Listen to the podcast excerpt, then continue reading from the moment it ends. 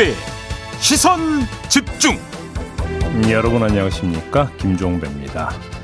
더불어민주당이 비대위원장으로 사선의 우상호 의원을 선임했습니다. 우상호 의원은 당내 갈등을 빨리 수습하겠다 이런 의지를 보였는데요. 홍영표 의원은 어떻게 보고 오는지 3부에서 들어보겠습니다. 2부에서는 안전운임제를 놓고 갈등 중인 화주협의회와 화물연대 측의 입장 차례로 들어보겠습니다. 6월 8일 수요일 김종배의 시선 집중 광고 듣고 시작합니다.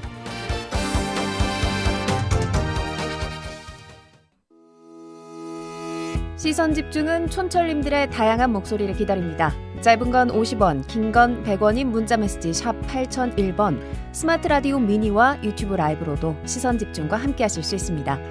믿고 듣는 진품 시사 김종배의 시선 집중.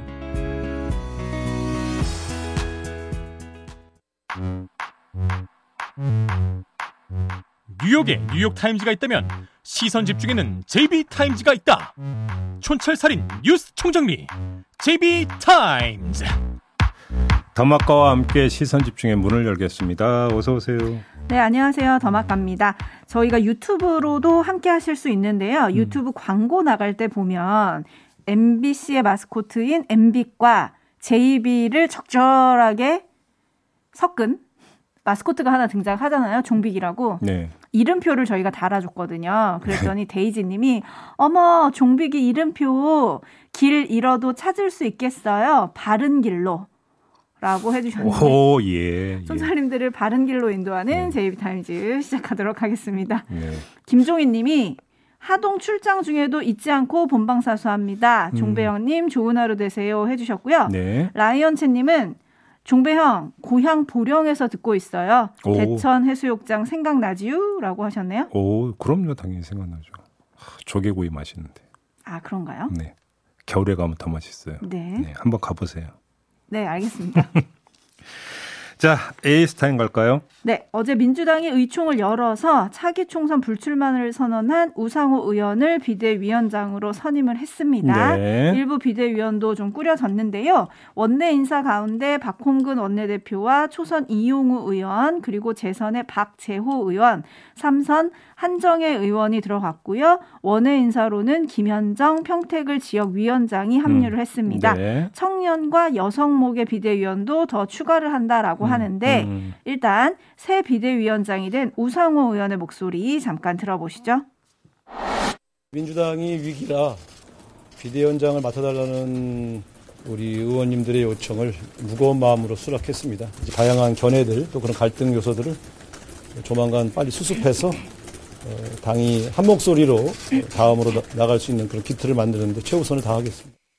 민주당의 이 색깔을 놓치지 않으면서 어, 선거에 진 패인을 잘 분석해서 거듭나는 그런 모습을 만드는데 에, 제 역할을 다하겠다. 네, 뭐 돌고 돌아 또 86이냐, 그나마 화합이 가능한 인물을 뽑았다. 뭐 지금 촌철들의 의견이 조금 갈리고 있는데 네. 비대위 구성 제이비는 어떻게 보세요? 이거저거 다 떠나서요. 그 이 민주당 안에서 나왔던 논리, 그 내재적 논리를 그대로 받아가지고 한번 저는 반문을 던져보고 싶은데 음. 지방선거 패배 후에 나왔던 그 주장이 이런 거잖아요. 어떻게 대선 패배의 책임을 져야 되는 사람들이 다시 출마하느냐. 네, 그다음에 또 패배의 책임을 져야 되는 사람이 왜 당권을 잡으려고 하느냐. 이런 어떤 그 문제 제기가 하나가 있었고 네, 두 번째 지금 비대위에서 가장 핵심적으로 해야 되는 것은 조금 전에 우상호 의원의 말에도 그대로 나와 있는데 선거 패인을 제대로 분석을 해야 된다. 음. 이런 거였잖아요. 네, 그러면 그 논리를 그대로 받아가지고 이걸 기준 삼으면 우상호 의원은 대선 때 총괄 선대본부장을 지낸 인물이거든요. 네. 그러면 이분은 선거 패배에 책임이 없는 건가요? 음. 그 다음에 선거 패배의 원인을 제대로 분석해서 거듭나는 계기로 삼겠다고 했잖아요. 그러면 비대위의 가장 제1의 어떤 역할은 선거 패인 분석이잖아요. 네. 그런데 또 그러니까 그 두 개의 선거 가운데 하나는 본인이 실무를 총괄 지휘했던 분이잖아요. 그럼 분석이 어떻게 되는 겁니까? 저는 이것이 뭔가 우상호 의원에 대한 뭐 저희 개인적 뭐 이거가 아니라 민주당 안에서 나왔던 논리를 그대로 받아서 한번 반문을 던져보는 거예요. 음. 이 문제는 어떻게 정리가 된 거죠? 의원총회나 이런 과정에서? 근데 그렇게 따지면 할 수 있는 사람이 없는 거 아니에요? 바로 그거예요, 제 얘기가. 그러기 때문에 지금 그 지방선거 패배 이후에 나왔던 여러 가지 목소리 가운데 다 적용을 하면 안 걸릴 사람이 누가 있느냐는 얘기거든요. 네. 그렇기 때문에 이 비대위라고 하는 게 혁신형이라고 스스로 주장했지만 혁신형이 될 수가 없다라고도 말씀을 드렸던 이유도 거기에 있는 거죠. 결국은 절충형으로 갈 수밖에 없고 무상호 의원을 선택을 했던 거에는 그 비교적 개파색이였고 그다음에 차기 총선 불출마를 선언을 했고 음. 이런 점이 고려가 된 이른바 절충형 인사, 조정형 인사 이렇게 봤기 때문 아니겠습니까? 네. 그러니까 말은 무성한데 말은 무성하고 날이 서 있지만 실제로는 절충, 공존 이것 쪽으로 가고 있는 거 아니냐 이렇게 분석을 해볼 수 있다는 것이죠. 공하나 구이님 거론되던 원로들은 다 안 한다고 했나? 라고 물음표 뭐 그런 것. 같더라고요. 네. 네. 6675님, 제이비 말대로 혁신보다는 절충형 비대위로 갔다는 생각이 듭니다. 네. 정진권님, 586 용태 없군요. 세대 세력 교체는 어렵고 힘든 일인가 봅니다. 라고 해주셨는데, 음. 요런 따끔한 반응들을 모아서 잠시 후 3부에 홍영표 의원과 또 한번 짚어보도록 하겠습니다. 예. 계속 시선 집중해 주시고요. 네. 뉴스와 분석이 함께하는 제이비타임즈 오늘 주목할 뉴스들 챙겨 드릴 텐데 네. 오늘은 나름 특집으로 준비를 하셨다고요? 뭐 다른 게 아니라 어제 윤석열 대통령의 출근길 발언을 한번 모아 모아서 아하. 한번 이야기를 해보자 이런 건데요. 자, 두 갈래로 나눠서 한번 접근해 보겠습니다. 먼저 윤석열 대통령의 법대로 논리를 한번 좀 짚어보려고 하는데요. 어제 출근길에 양산 평산마을 시위에 대한 질문을 받고는 이렇게 대답을 했거든요. 한번 같이 들어주시죠. 글쎄 뭐다 뭐 대통령 집무실도 뭐 시위가 허가되는 판이니까 다 뭐 법에 따라서 되지 않겠습니까? 네, 그리고 화물연대 총파업에 대한 질문에 대해서도 이렇게 대답을 했거든요. 뭐 사용자의 부당 노동 행위든 어? 또 노동자의 에, 불법 행위든 간에 다 선거 운동할 때부터 법에 따라서 원칙에 따라 대응하겠다고 계속 천명해 왔습니다. 네, 이 두 발언의 공통점이 있죠. 네. 법대로라는 거 아니겠습니까? 법대로. 법대로. 네. 자, 이 법대로 논리를 한번 좀 짚어보죠. 자, 법률이 있습니다. 법률은 그 존재의 이유가 있고 법률의 내용, 법률의 문구가 있습니다. 그런데 어디에 방점을 찍느냐라는 현실적인 문제가 제기가 됩니다. 법률이 존재해야 되는 이유는 제가 알고 있는 바로는 국민의 자유와 권리를 보장하기 위해서라고 저는 알고 있습니다. 당연하죠. 그렇죠? 이건 ABC에 속하는 것이죠. 그다음에 법률이 존재해야 되는 이유는 권력자가 임의로 권력을 행사하는 것을 막기 위한 한계지음도 있을 것입니다. 네. 그리고 그 한계지음도 결국은 권력자의 권력 행사가 중요한 게 아니라 국민의 자유와 권리를 보호하는 것이 중요하다, 보장하는 것이 중요하다는 취지로 저는 알고 있는데요. 그러면 국민의 자유와 권리 보장이라는 측면에서 윤석열 대통령의 법대로 논리를 한번 좀 봅시다. 네. 첫째, 평산마을 시위의 핵심 쟁점은 뭡니까? 집회와 시위의 자유라는 미명 아래 음. 문재인 전 대통령 부부와 마을 주민들의 자유와 권리를 침해한다는 것이잖아요. 네. 윤석열 대통령식 법대로 논리에서는 그럼 이걸 어떻게 보장할 수 있는 겁니까? 그러면 두 개의 자유와 권리가 충돌한다는 얘기로 그냥 형식 논리를 정리를 합시다. 그러면 하나의 자유와 권리는 어떻게 할 건데요? 지금 윤석열 대통령에게 기자들이 물었던 질문의 취지는 이거 아닙니까? 음. 그런데 법대로를 이야기하고 있는 거잖아요. 그러면 뭘 따라가고 있는 겁니까? 법률 문구를 따라가고 있는 거라고 봐야 되는 겁니까? 일단 여기서 쉼표 찍고요. 네. 그 다음에 화물연대 파업의 핵심 쟁점은 뭡니까? 안전 운임제잖아요. 네. 저희가 잠시 2부에서 이 문제 다뤄볼 텐데 그 다음에 안전 운임제 입법 취지는 뭡니까? 화물차 노동자들의 권리 보장 아니겠습니까? 그렇죠. 그러면 윤석열 대통령식 법대로 논리에서는 이걸 어떻게 보장할 수 있는 걸까요? 음. 왜 그러냐면 윤석열 대통령의 국토교통부에서는 화물차 노동자가 아니다. 라고 이야기를 했고 이들은 총파업이 아니라 집단 운송 거부다. 이렇게 성격 규정을 하고 있거든요. 네. 이렇게 된다면 그러면 이들의 권리 보장은 정부 차원에서 어떻게 모색되고 어, 추구될 수 있는 걸까요? 여기서도 반문이 성립이 되는 거죠. 그러면 평산마을 시위의 경우에는 또 하나의 자유와 권리에 대해서는 아무 대책이 없다는 이야기인 거고요. 음. 그 다음에 화물연대 파업의 경우에는 국회가 알아서 입법하면 그대로 할게 이런 거잖아요. 네. 어제 대통령실 관계자도 그렇게 이야기를 했거든요. 음. 이게 지금 윤석열 대통령과 윤석열 정부의 기조잖아요. 그러면 이 기조를 가치 중립적으로 말하면 뭐냐면 법률 문구 따라가는 소극 행정이고요. 대놓고 말하면 이건 방조예요, 방조. 음. 그런 거 아닙니까? 네. 이러면 뭡니까? 결국은 형식적 법률 문구에 따라서 치안에 열심히 다하겠다. 치안 확립에 최선을 다하겠다. 아무리 좋게 해석해도 그게 전부 아닙니까? 이것이? 음. 일단 이렇게 성격 규정을 하고요. 그 다음에 윤석열 대통령 출근길에 발언 또한 갈래가 있는데 정부 요직에 검찰 출신이 많다는 기자들의 또 그러니까 질문이 있었습니다. 네. 이거에 대해서 윤석열 대통령은 이렇게 대답을 했어요. 이것도 함께 들어주시죠. 네, 우리 인사 원칙은 적재적소에 유능한 인물을 쓰는 원칙입니다. 네. 오늘 조간을 보면 뭐 진보 보수 신문 가리지 않고 모두가 일변으로 끌어올린 게 이복현 검사를 금융감 그러니까 금융감독 원장에 지금 앉힌 거였습니다. 허다하다 금융감독원장까지 검사 출신을 안 치느냐라고는 문제의식이 여기에 깔려 있습니다. 네. 어제 기자들의 질문도 이런 문제의식이 듬뿍 담긴 질문이라고 봐야 되겠죠. 이거에 대한 윤석열 대통령의 대답에서 핵심어는 뭡니까? 적재적소입니다. 적재적소. 여기서 나오는 적이라고 하는 글자의 뜻은 뭐냐면 알맞다라는 뜻입니다. 네. 알맞은 자리에 알맞은 사람을 쓰는 것이다라는 것인데 그러면 알맞다라고 하는 판단의 주체는 누굽니까? 인사권자인 윤석열 대통령이죠. 음. 그러면 윤석열 대통령의 뇌리 속에 있는 알맞다라고 하는 기준이 뭘까요? 이것이 이걸 엿볼 수 있는 게 하나 있는데요.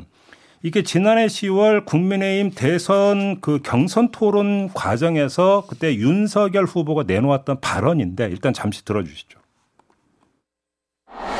검사를 27, 8년을 해도 예. 검사답지 않고 예. 어? 수사도 못하는 사람 무지하게 많습니다. 예. 어? 그리고 이 검찰의 업무를 잘 모르시는 모양인데 검찰 업무라고 하는 거는 기본적으로 경제와 관련된 일이 대부분입니다. 어? 뭐 공정거래, 금융 어? 이런 경제와 관련된 일과 노동과 관련된 일들이 대부분이기 때문에 이게 그렇게 그 경제에 대해서 모른다고 할 수는 없습니다. 다만 거시 정책, 금융 정책, 어? 경쟁법 정책 이런 것들을 과연 어떤 식으로 할 거냐 하는 것은 어? 그리고 전문가들도 많이 알 수밖에 없습니다. 저희가 일을 하다 보면. 네, 제가 네. 음. 여기서 지금 경제를 바라보는 관점이 나오고 있지 않습니까? 네. 검찰의 업무에 대부분이 경제와 관련된 것이라는 겁니다. 네. 그러니까 그러면 검사도 경제를 잘한다. 음. 이렇기 때문에 능력 위주의 인사라는 이야기가 이렇게 스스럼 없이 나오는 것이죠. 그런데 중요한 것은 그러면 알맞다라고 하는 것에 있어서 어떤 그 기능의 문제가 있는 건데 금융감독원의 업무 가운데 뭐를 중시했기 때문에 검사를 쓰면서 알맞다라고 표현을 썼을까? 적재적소라고는 표현을 썼을까? 네. 이러면 금융감독원의 업무 가운데 특정 업무를 과도하게 지금 의미 부여를 했다고 봐야 되는 겁니다. 그 특정 업무라 함은 결국은 경제 범죄나 이런 것들을 찾아내서 징치한다라고 하는데 지금 방점을 두고 있다라는 음. 것입니다. 그러면 역시 여기에도 지금 어떤 논리가 지금 작동을 하고 있는 겁니까? 최한의 논리가 또 작동을 하고. 네. 그러면 윤석열 대통령의 그 발언을 모두 종합을 하면 윤석열 대통령이 이야기하는 법대로 논리나 적재적소의 논리는 동일하게 지금 한 지점에 가서 딱 맞닿아 있는 건데요. 그게 뭐냐면 법률 문구를 따라가면서 는 치안의 논리, 더 음. 뭐하면 공안의 논리를 지금 따라가고 있다. 어허. 이렇게 놓고 본다면 윤석열 정부는 지금 공안의 방점을 쭈으면서 인사도 하고 있고 현안의 대처의 기조도 그렇게 잡고 있는 것이 아니냐.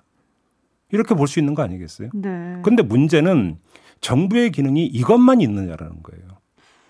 정부의 기능이 당연히 공공의 안녕이라고는 공안을 유지하는 기능, 뭐 치안을 유지하는 기능 당연히 있죠.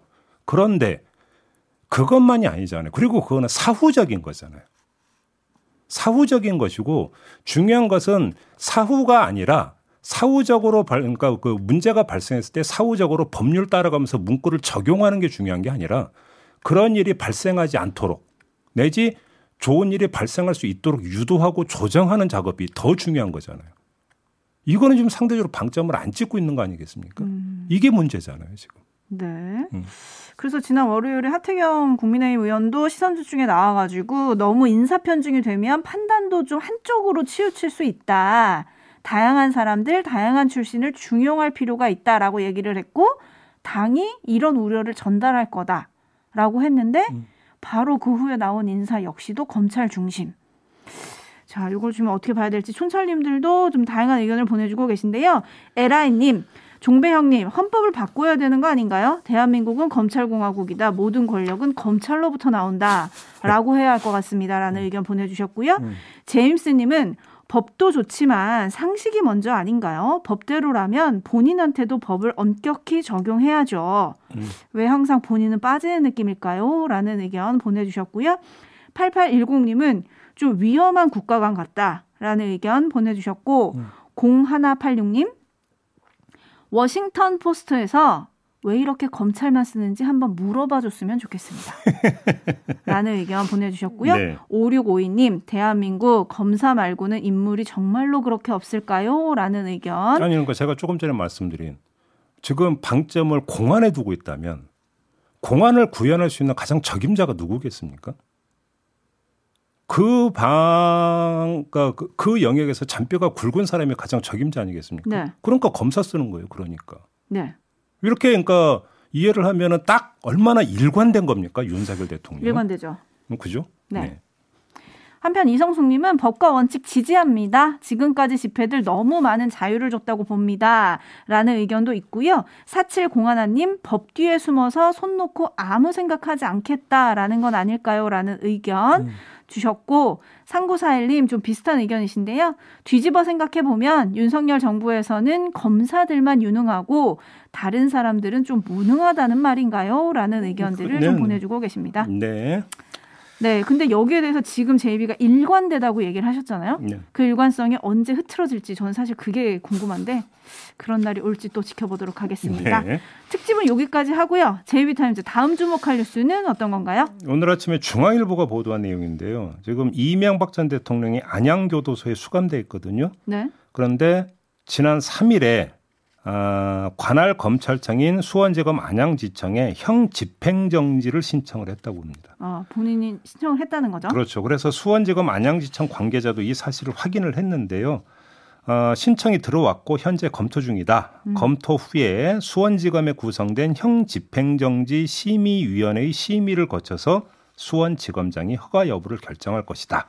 이렇게 이야기를 했다고 했으니까 형 집행정지를 신청을 한 건 뭐 사실을 사실로 확인이 된 것으로 봐야 되겠죠. 네. 문제는 받아들일지 여부인데요. 일단 뭐 심의위원회 심의를 거쳐야 된다고 하니까 좀 봐야 되는데 수원지검장이 누구냐면 홍승욱 수원장 그러니까 지검장이거든요. 지검장? 윤석열 대통령이 서울중앙지검장에 있을 때 형사 일부장을 지낸 윤석열 사단이라고 합니다. 네. 그렇기 때문에 형 집행정지 신청을 최종적으로 이제 사인하는 게 바로 이제 그 수원지검장인데 어떻게 할지 좀 봐야 되는 문제가 좀 있는 것이겠죠. 네. 그런데 뭐 그 형 집행정지가 이루어지지 않겠느냐. 이쪽에 무게를 두고 중앙일보 보도를 했던데요. 더 나아가서 이거는 1단계고 8.15 광복절 특사를 계기로 사면될 공산이 크다. 이런 전망도 함께 나온다고 또 중앙일보가 보도를 했더라고요.